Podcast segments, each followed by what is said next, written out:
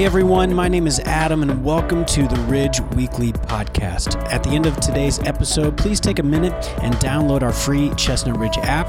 It has all our recent message content and more. You can also head to theridge.church to get information on service times and get info on everything going on here at the Ridge. We hope this podcast will encourage and inspire you as you continue to grow in your relationship with God and others. For the past few weeks, we've been talking about key spiritual habits to include in your life. And so far, we've covered reading God's Word, taking a Sabbath, connecting with other believers, and serving. And this week, Pastor Josh talked through the essentials of prayer.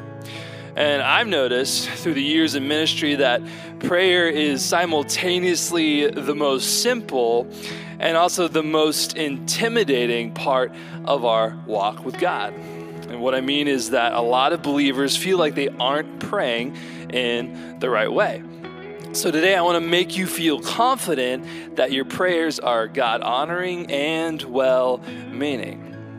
And prayer at its simplest form is simply just communicating with God. There is no limit to how much you can pray or what you can pray for. God desires that we say what is on our minds and hearts, whether that be praises and thanks in the good times or confession and asking for forgiveness in the bad times. And I know for me, many times I communicate my struggles and problems alongside my worries and my stresses. So if you're angry, be honest with God. And if you're sad, know that He wants to care for you bottom line is you don't have to be perfect to come before the Father. Okay? You are his child, and he wants you to communicate with him wherever you are. And if you don't know what to pray for, Josh mentioned through uh, praying through the acrostic ACTS, A C T S, which is helpful for pe- for believers to think through. Uh, A stands for adoration, right? We praise God for who He is. C stands for confession. We confess our sins and we ask for forgiveness. T for thanksgiving. We thank God for the things He has done and is doing in our lives. S for supplication. We ask God for help with our current and future needs. These are all good things to pray about. You should also know that praying for others is a key function of prayer. Right? We have this fancy word for this, right? It's called intercession. But if we use it in a sentence, we intercede on behalf of others to God, making known their needs to our great Father. And we see a great example of Jesus doing this in John 17 in which he talks to the Father on behalf of the disciples before he goes to the cross. We also see the Apostle Paul do this in the beginning of his letters to different churches. Uh, for an example, see Ephesians 1 15 through 23.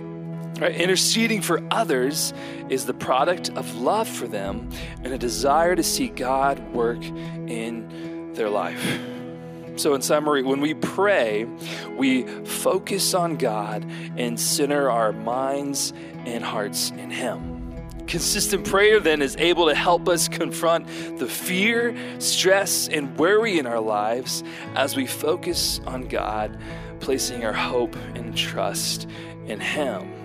And we guarantee when you incorporate prayer as a habit, you will find it easier to take a step back from the current situation and let God reassure you that He has everything under control.